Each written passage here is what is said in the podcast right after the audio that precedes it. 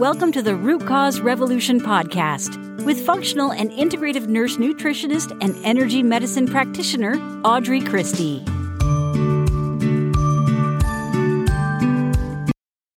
Hey, friends.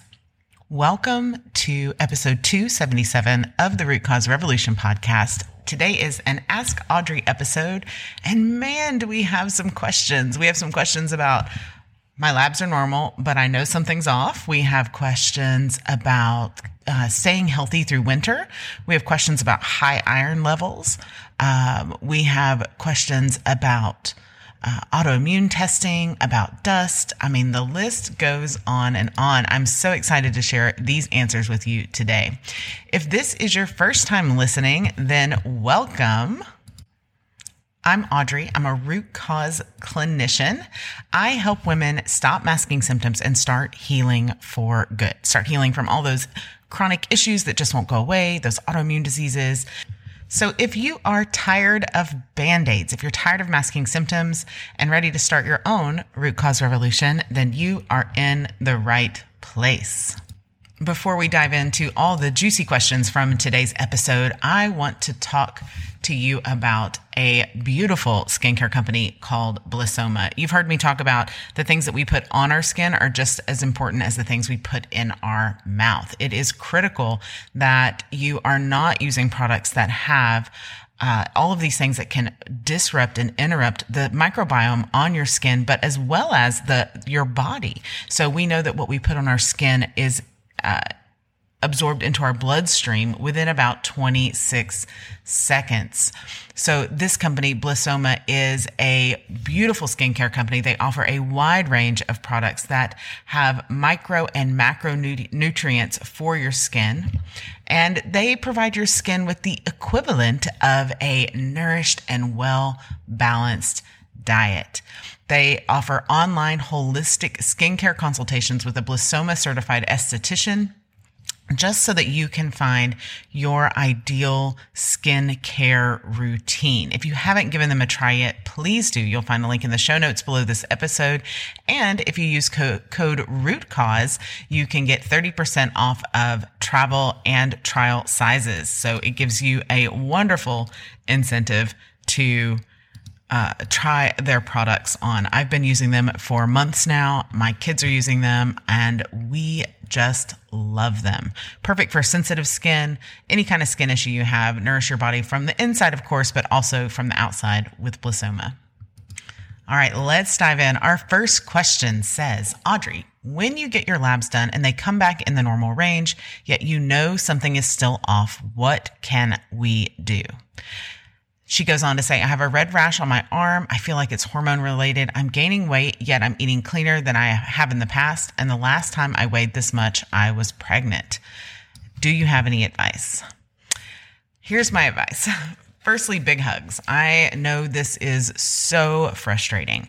What is considered you know, within normal limits or within the lab range on your lab report is very important, but it doesn't paint the entire picture as you're as you're realizing, as you're finding out. The conventional lab ranges actually tell us if there is an immediate or acute issue that needs to be dealt with. It doesn't always mean that there is a medication to give, but it does mean that there is some kind of action to take. Now, it's really common in my practice for people to come in because they know something's off, but their doc says their labs are normal and just to get over it, or they try to prescribe an antidepressant or something like that. And so when I look at labs, I look at them from a functional perspective, meaning I'm looking for underlying root causes, I'm looking for chronic issues, and often these labs will point to resolutions and relatively simple resolutions. So my suggestion to you is to send me your labs and let's look at what's really going on beyond those normal lab ranges. Now, if you are, um, I will respond this directly to the person that asked the question, but also if this is you, if this is something that you're experiencing, then I'll put the link to schedule a lab report review um, right here in the show notes. All right. Next question. This listener asks, what things should we be doing and taking right now since winter is coming to keep us healthy besides eating good? Now, y'all, anytime I hear winter is coming, and I'm not picking on this person, I think of Game of Thrones, like winter is coming, right? Um, but overall, that's a great question. And so, one thing that I want to to tell to tell you is that most people need to be on a vitamin D plus K2 supplement. So if you're not on one, now is the time to get on one. Um, I recommend a sublingual drop, so a drop that goes under your tongue versus a pill that you have to swallow. Other things you might consider are omega 3s, um, some sort of antioxidant like vitamin C, quercetin, or both. And those can often be case specific depending on what, what's going on with you. And then it's also a good time to transition to those seasonal fall foods to make sure that you're getting the micronutrients that you need because Mother Nature often uh, provides us with the nutrients that we need going into the season as those seasonal fall foods change. Now, if you don't know what what's in season in your area. Don't fret. That's not uncommon. Um, it can be difficult to tell now because we have uh, grocery stores that carry strawberries year round, even though they're not in season year round. Um, so, one little hack to tell is if you have um, if you you can tell one way by the price. If the price is super high then it's likely something that's not in season. But i do have a list that i'll be sending out uh, on next wellness wednesday to my newsletter list that will have fall food changes for you to have a look at and start incorporating in your diet so I hope that helps. Now, if you go to audreychristie.com forward slash Fullscript, you'll find all of the clinician practitioner grade supplements um, right there for you to purchase. And that way you ensure you're not getting, you know, counterfeit products off of Amazon or from Walmart and that sort of thing. Okay. Next question. This question is, if I have high iron levels, will donating blood monthly reduce this? And do I have to avoid iron rich foods? How soon after donating should I retest? Well, it depends on specifically what's going on, but um, if you're donating, well, there's a couple different strategies here. Um, for donating, you can consider donating regularly for two to three months and then retesting your iron levels. You can also do that in conjunction with reducing iron containing foods or adding foods that lower the absorption of iron. So pairing an iron rich food like a steak with eggs, for example, or drinking black coffee or black tea or eating beans with meals will help to reduce uh, not the iron content in the meal, but the availability of the iron to your human suit. So that can help bring down those levels as well. Hopefully that helps.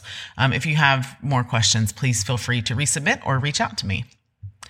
All right. This question is asked by, um, uh, actually, I'm not going to say her name, but it says, I've had a million autoimmune test run. CRP is always elevated. ANA is positive. I've had preeclampsia with both pregnancies. I have an elevated C3 negative double strand DNA. Two of my doctors say possibly lupus, and the last rheumatologist I saw said no, simply because I don't have Raynaud's. Can you help?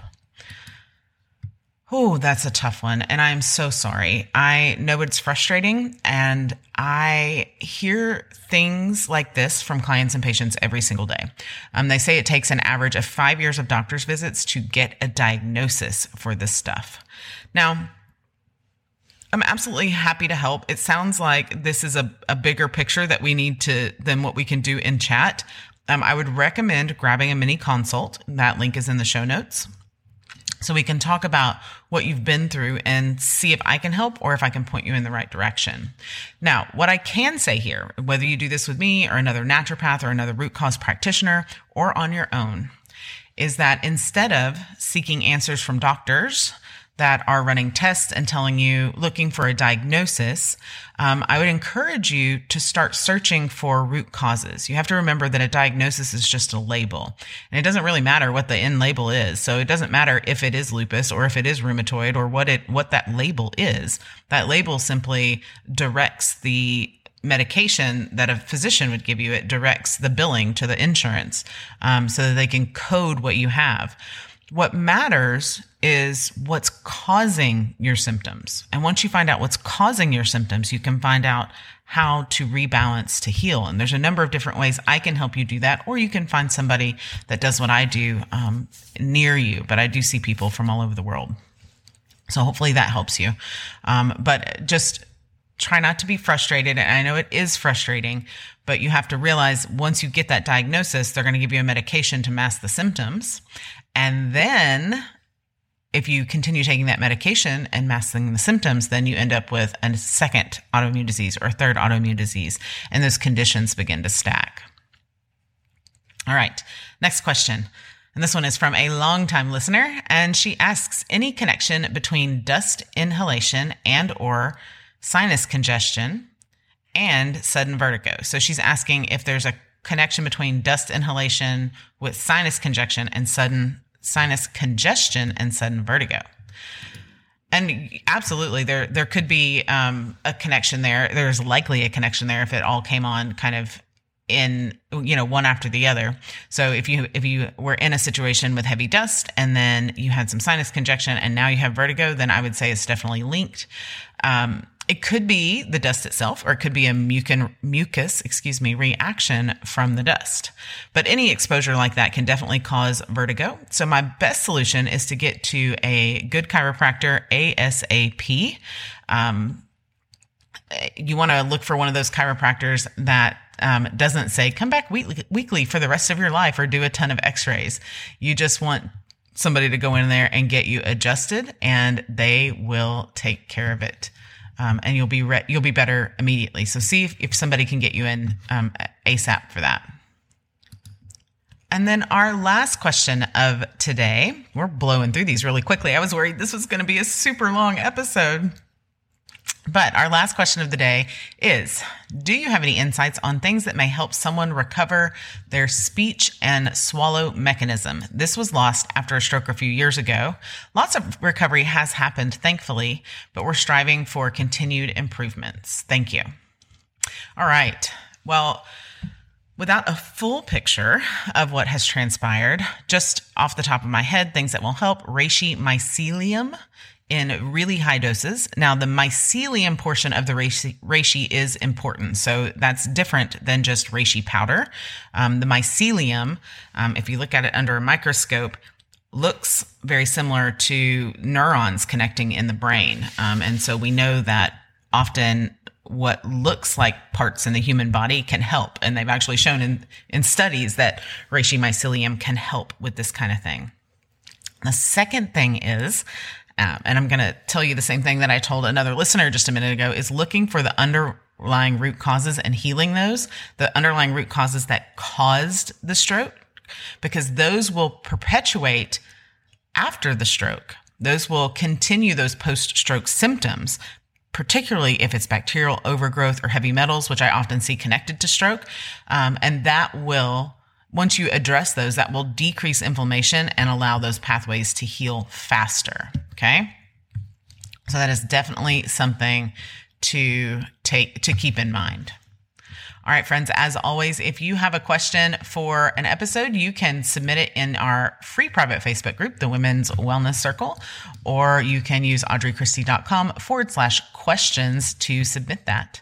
So I hope you have an amazing rest of your week. Remember that I am always, always rooting for you, friend.